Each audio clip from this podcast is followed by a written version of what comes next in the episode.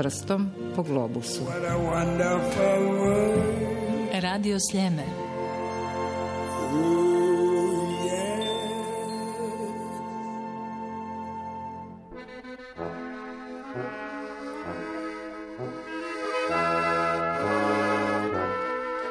Ostajemo i ove nedjelje u Sloveniji, kao što sam i najavila.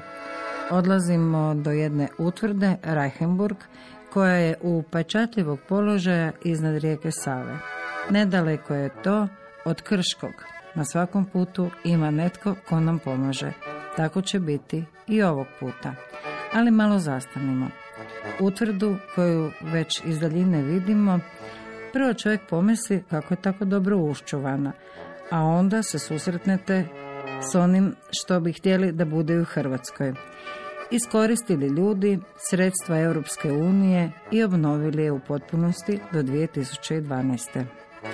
Utvrda, dvorac ili grad Reichenburg jedno je posebno i neobično mjesto.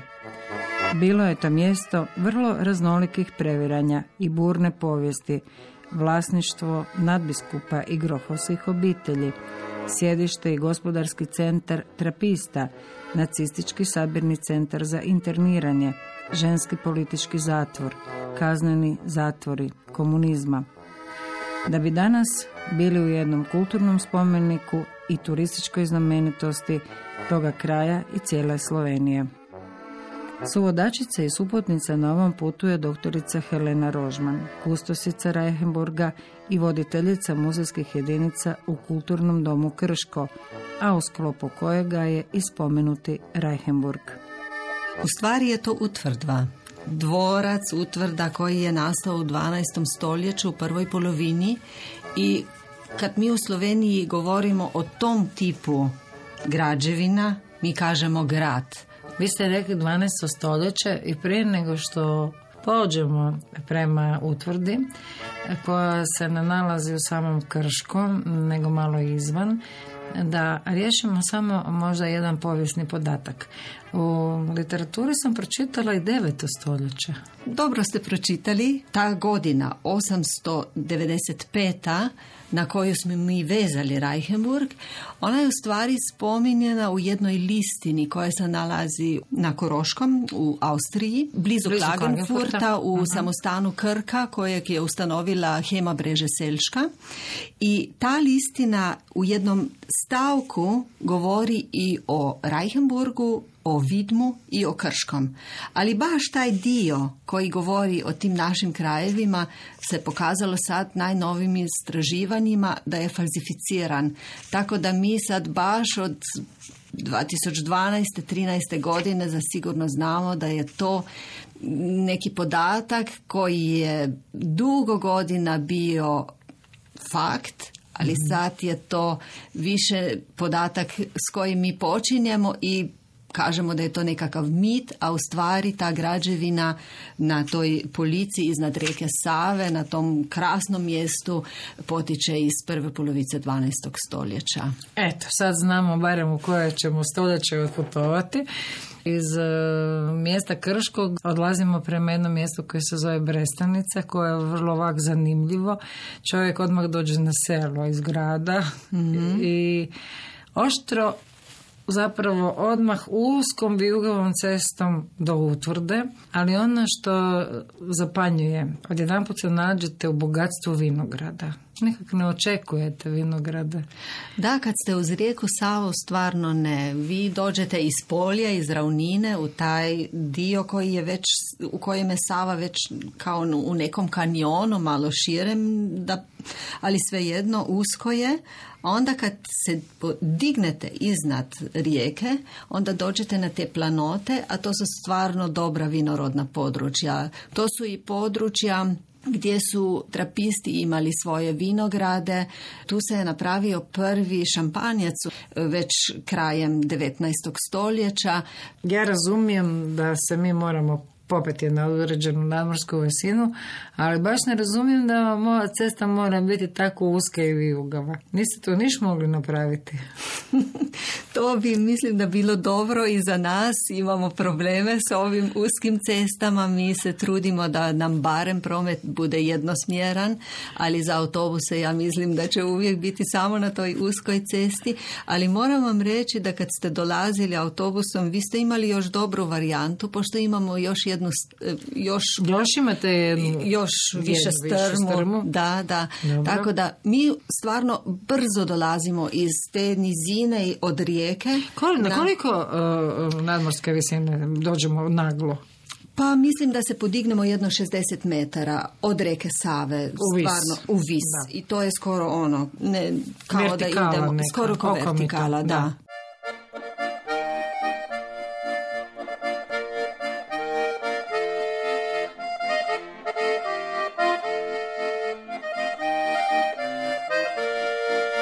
Nego što dođemo do utvrde, ono što me jako dojmilo su posebne gospodarske zgrade, ali prije dočekaju vas spomeni križevi na trapiste, pa nisu oni bili u tom vremenu aha, odmah tu na početku, znate otkud je dvorac, onda vidite njihove gospodarske zgrade i malo se zbunite u toj povijesti. mm Trapisti su posljedna stanica kad je dvorac još bio živ.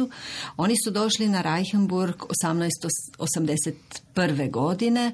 E, tada su baš u Francuskoj zatvarali puno samostana i ti su monahi tražili neke druge prostore i tako, na primjer, su došli početkom 20. stoljeća u Pleterija, to su bili kartuzijani, ali tu kod nas imamo trapiste.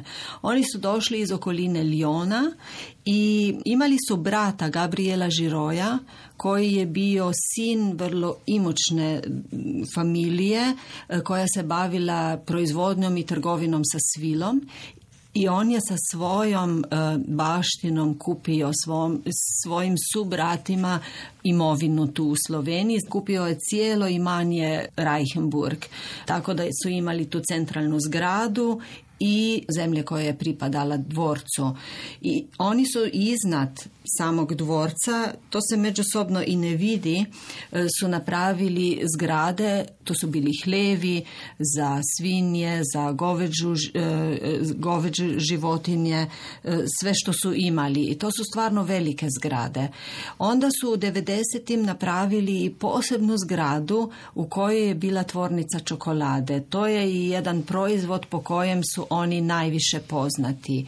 A na toj planoti između gospodarskih zgrada i e, između dvorca su imali svoje groblje. Imamo nekoliko fotografija zidina i spomenika koji su bili e, na groblju. Mhm. Tamo je bio i veliki križ i u tom križu je bila e, poslije smrti brata Gabriela Žiroja inkorporirana urna, to je posuda posebna u kojoj je bilo, u kojoj je bilo stavljeno srce Gabriela Žiroja. Ta je posuda danas u, u Narodnom muzeju Slovenije. Imala je zanimljiv put da je došla u muzej i sada je dio njihovih postava. Možda će nekad doći na Reichenburg u naš muzejski postav e, koji je posvećen monahima trapistima. Mhm.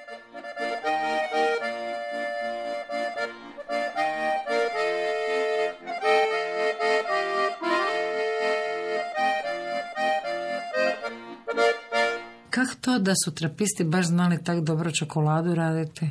Imali su svoju recepturu koja je velika tajna. Koliko se zna, to se znanje prenašalo od jednog majstora do drugog majstora. I, I sama proizvodnja čokolade je bila tako nekako podijeljena da se to po fazama radilo i taj jedan majstor koji je imao znanje, on je bio jedina osoba koja je izmiješala sastavke da je dobio tu taj okus, tu konzistencu koju je ta njihova čokolada mhm. morala imati. Posebna čokolada m, koja je imao sreće, evo ja sam među njima probala sam je, a baš su radili i bijelu i smeđu. Prema tome što ja znam, radili su mliječno i vjerovatno tamnije isto. Znam da je logo njihove čokolade bila kravica, ne ona lila kravica koju sad svi znamo, Da. nego prava kravica s pravim bojama kao što su krave bile i još uvijek su bijele i smjeđe znači to je mi uvijek kažemo da prije nego što je Milka došla na trg tu u Reichenburgu se već radila čokolada koja je dolazila na trg kao pod, pod eh, brendom Imperial i koja je imala za svoj logo tu kravicu koja se pase.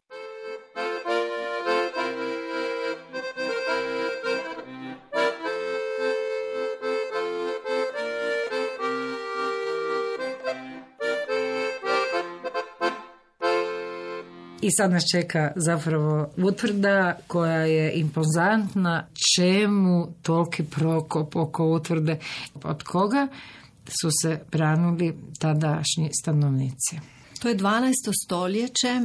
Ta je utvrda bila i sagrađena zbog, zbog granice Salzburške nadbiskupije koja je bila vlasnik cijelog ovog područja, a rijeka Sava je već kada pogledamo malo unatrag do, do rimskog razdoblja, ona je uvijek bila i put, a i granica. Znači, na toj litici nad rijekom je taj dvorac čuvao cijeli taj posjed ili dio posjeda Salzburške nadbiskupije. I od koga su se branili? Vjerovatno mogli su se i feudalni gospodi između, međusobno sukobiti i ta sjeverna strana e, dvorca je u stvari jed, jedini mogući prilaz, Prilaz. kroz kojeg ti možeš ući u dvorac, pošto po skali gore nema Ne nikakve, nikakve šanse, a u 16. stoljeću to je bio i prilaz po kojem su, na primjer, dolazili e, uporni e, seljaci. To je bilo vrijeme seljačkih buna i Reichenburg je bar jedan put bio zauzet sa strane e, seljaka, a inače veći problem su bile neke druge vojske, veće, a kasnije i Turci. Znači, zadaća tih ljudi koji su živjeli u utvrdi je bila da brane tu granicu. Na sredini je bio žambon ili Bergfried, znači taj stup, veliki u, u kojeg se mogla, eh, se mogla posada prebaciti ako bi slučajno bio dvorac opsjednut ili ako bi slučajno te neke druge vojske ušla unutra. Ali kako sam rekla, nemamo baš puno podataka, Podataka. da se to dogodilo i taj veliki stup je onda sa, sa stoljećima nekako otišao. Vjerovatno su taj materijal upotrebili za nekakvo dograđivanje dvorca. On je rasao stoljećima po fazama. Vrlo dobro prepoznajemo prvu, drugu i treću romansku fazu. Onda imamo u gotskom razdoblju jednu značajnu u kojem se dvorac stvarno raširio, povećao i onda imamo još fazu u, u razdoblju renesanse, pa onda 19. stoljeće kad su već monahi puno radili unutra i kad su tu tvrđavu, taj dvorac, preuredili tako da je ona postala samostan. I tako je on dočekao sredinu, skoro sredinu 20. stoljeća, kad je bila okupacija, nemška vojska je došla i onda su oni napravili tu e, logor 41. godine. To je bio baš jedan od Od tri sabirna centra logora. da, od tri sabirna centra kroz koje su Slovenci bili iseljeni e, malim dijelom u Hrvatsku, većim u Srbiju, a najvećim u Njemačku. Znači uz Maribor, Ljubljanu. Da, uz Maribor i Ljubljanu, još Reichenburg, oko 45 tisuća ljudi je išlo kroz taj, kroz taj logor, a cilj je bio, ja na slovenskom kažem, raznorodovalna politika. Znači, šta je bio cilj nemške vojske i nemškog okupatora? Da to e, granično područje uz rijeku Sutlu i uz rijeku Savu naprave što čišće, etnički čišće. A onda poslije rata monahi su se vratili, nije cijela ta postava od monaha ostala tu, samo par ljudi, a inače neki monahi su otišli u Banja Luku, u samostan e, Zvezde Danice, koji još uvijek živi, a neki su otišli u Francusku i po nekim e, župama u Sloveniji, znači na Fare su otišli. Onda kad je rat završio, Oni su se vratili na Reichenburg i za jednu dobru godinu i po taj samostan je opet zaživio. Onda je se 47. E, godine bio ukinut. ukinut, a ti monahi su opet istim putem otišli na sve strane, a puno njih je tada otišlo i u Francusku. Tako da se onda 47. godine već e, napravio e, taj ženski zatvor. Sad smo mi u području utvrde već unutra. Da, da, sad smo unutra. I sad kad se uđe u taj atri, s koje strane bio zatvor? Kad su Njemci imali taj logor, onda su oni imali u dvorcu samo svoju upravu. Uh-huh. A ljudi koji su bili iseljeni bili su gore u gospodarskim zgradama, koje su oni još malo povećali. A poslije rata, kad su to bili, tu bili politički zatvori, bilo je njih više po cijeloj zgradi. Po cijeloj zgradi. Bilo je to i puno ljudi kad su tu bili politički zatvori, skoro tisuću žena je bilo neko vrijeme unutra, tako da su stvarno, ja mislim da cijeli cijelu zgradu su upotrebljavali kao zatvorsku zgradu. Zašto je ovo sve važno, ovaj presjek povijesti koji nije uopće loža ste nam ovako isprepovjedali, pa ćemo onda preći na one ljepše teme. E, naime, vidjela sam i čula sam i mene iznenadilo koliki je bio proces iseljavanja Slovenaca od strane Njemaca za vrijeme drugog svjetskog rata i onda ste vi to sve stavili u jednu zbirku i sada dolaze djeca i unuci raseljenih slovenaca iz tog vremena gledati fotografije i to je dosta potresno, ali svi su se pomirili, pomireni su s tom povješću i onda izađu van i onda se vrate dvorcu kao što ćemo i mi. mm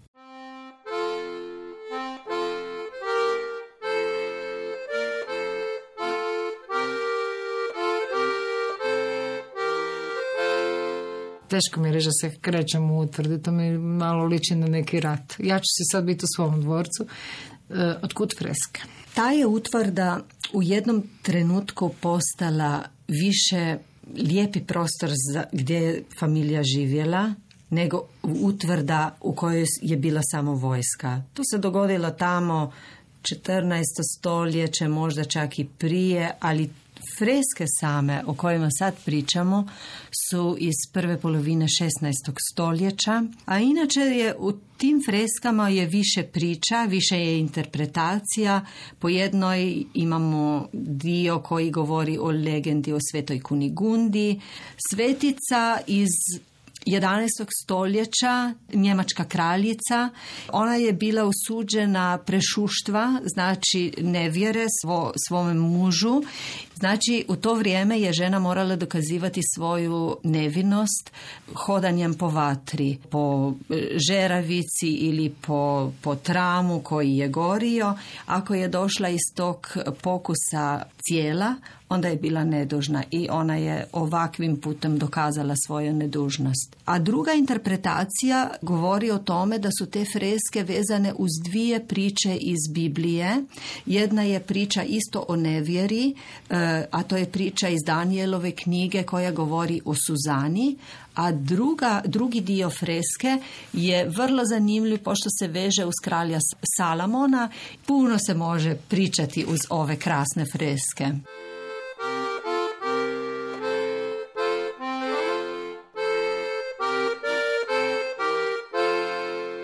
Reinprecht Reichenburški. Kako on izgleda? Je bio neki visok? Mali? Predstavljamo si da je bio visok. On je, e, on je bio prvi od, iz familije Reichenburških koji je dobio naziv viteza. To je krajem 15. E, stoljeća i on je ta značajna, vrlo važna osobnost e, cijele familije Reichenburških. Reichenburški to je familija koja je dobila ime po, ovom naš, po ovoj našoj zgradi, po utvrdi, a u stvari su oni bili ministerijali Salzburškog nadbiskupa. Familija je bila živa do 1570. godine. Bili su ambiciozna familija i vrlo su se dobro dizali po društvenoj ljestvici. Imali su posjedi po današnjoj Austriji, po drugim dijelovima Slovenije. Možemo usporediti sa grofovima iz Celja. Mhm.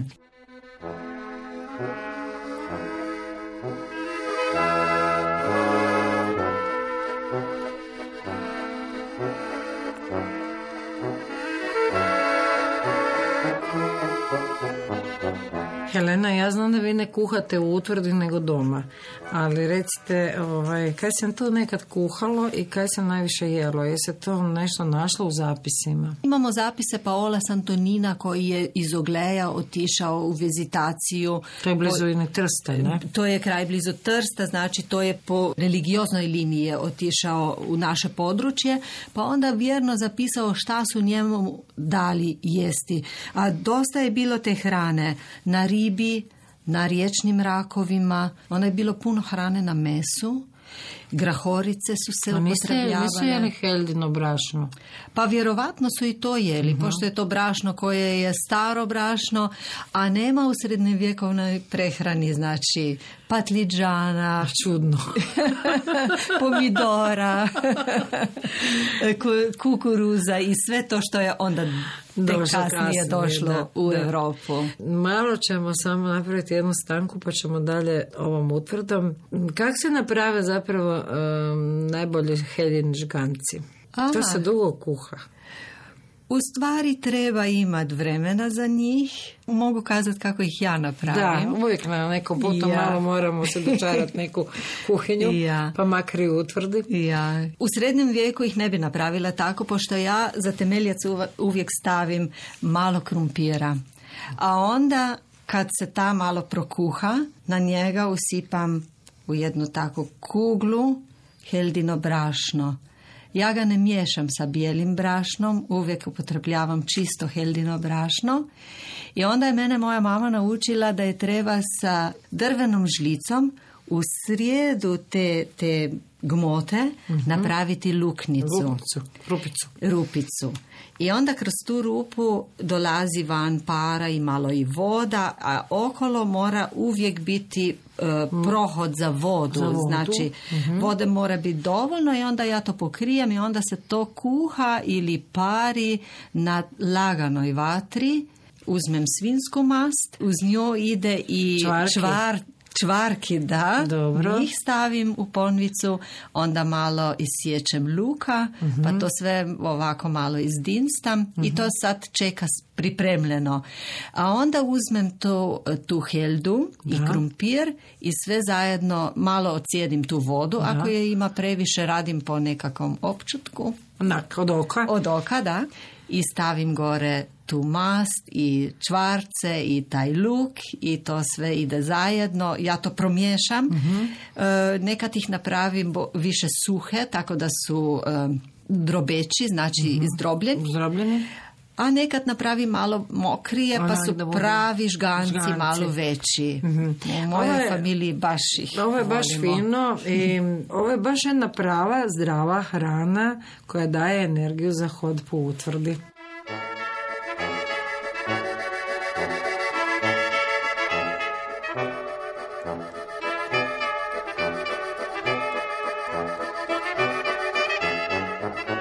Što utvrda skriva kao svoju posebnost, da to čuvamo, evo, na ovom putu. To je, što je stvarno biser te utvrde su dvije kapele.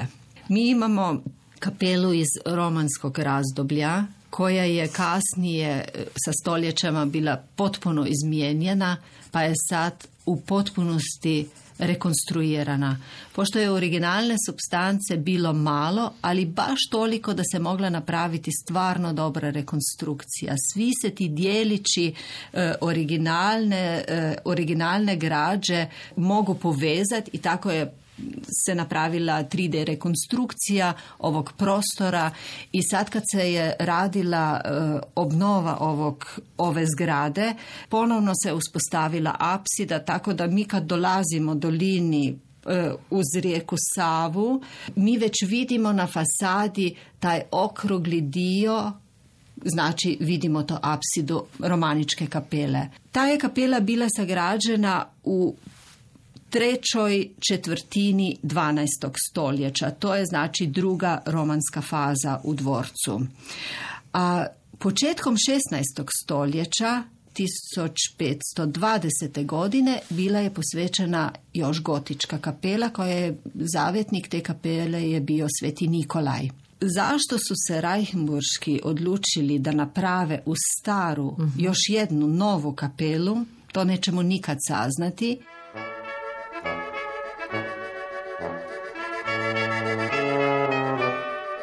Helena, vjerujte da su mi mnogi rekli da jako dobro znaju za Brestanicu, a moram sad za kraj e, pitati e, nešto još oko trapista. Tu su nekad bili e, u Brestanici i njihovi ribnjaci. mm Imali ribe? Ima i danas ribe.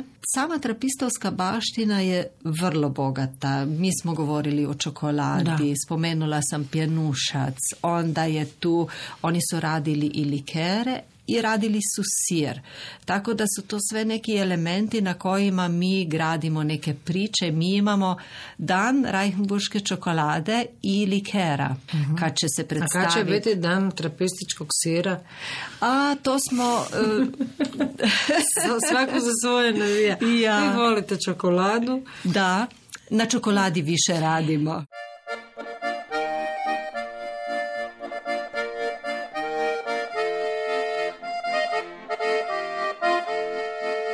Helena, hvala vam lijepa što ste me vodili na ovaj način, a i sve nas. Na svidanje. Na svidanje.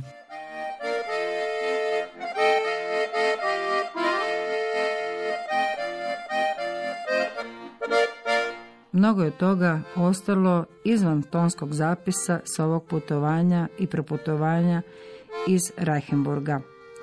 Ono što će nositi za uspomenu su svakako makete utvrde u svim fazama nastajanja i jedan veliki osmijeh svih nas velikih koji počesto postajemo prava djeca jer sa strane smo ugledali kockice za slaganje utvrde. I onda smo se spustili u Brestanicu do jednog ribnjaka. Kraj ribnjaka smo se razgovarali i dogovarali ko što voli. Kao i prošli puta kada smo ponijeli za suvenir malo kobasica, malo jabuka, malo luka, tako i ovoga puta moj kolega Tom Majstor i ja nešto nosimo za Hrvatsku. Ostavljamo našu su hodačicu, suputnicu i su vodičicu doktoricu Helenu Rožman da uživa u čokoladi.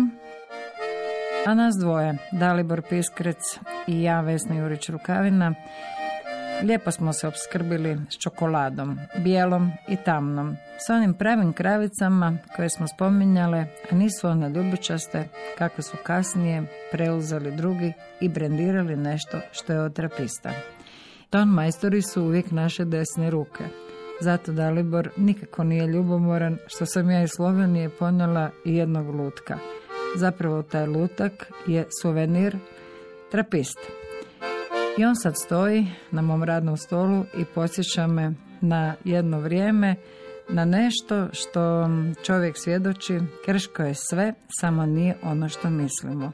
Zapravo, nuklearka je u sjeni preljepoga grada. Iz Slovenije se ne može otići bez ove pjesme.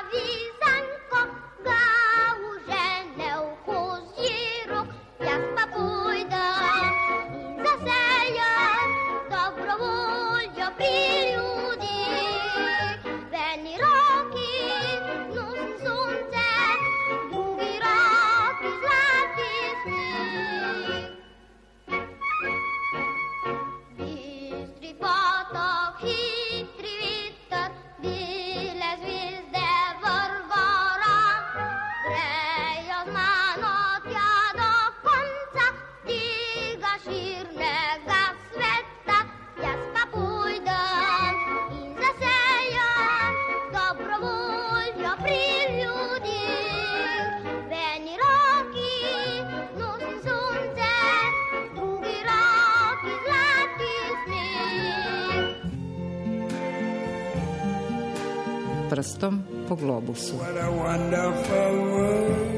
Radio Sljeme.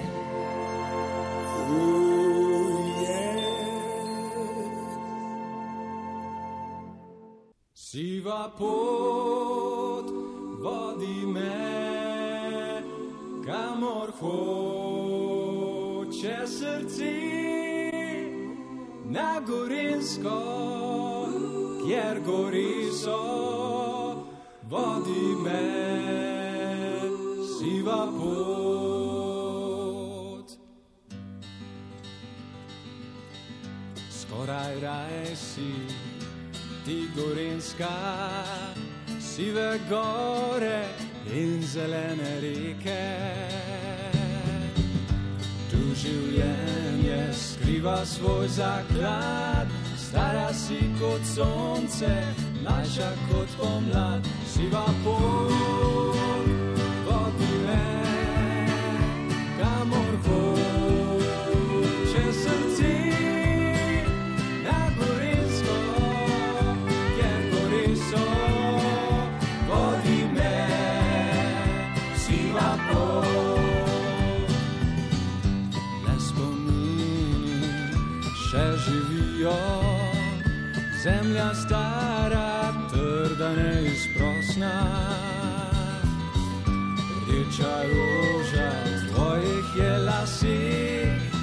nežna mesečina, solze v očeh, siva pot, vodi me, kamor hoče srce, na Gorinsko, kjer gori so, vodi me, siva pot.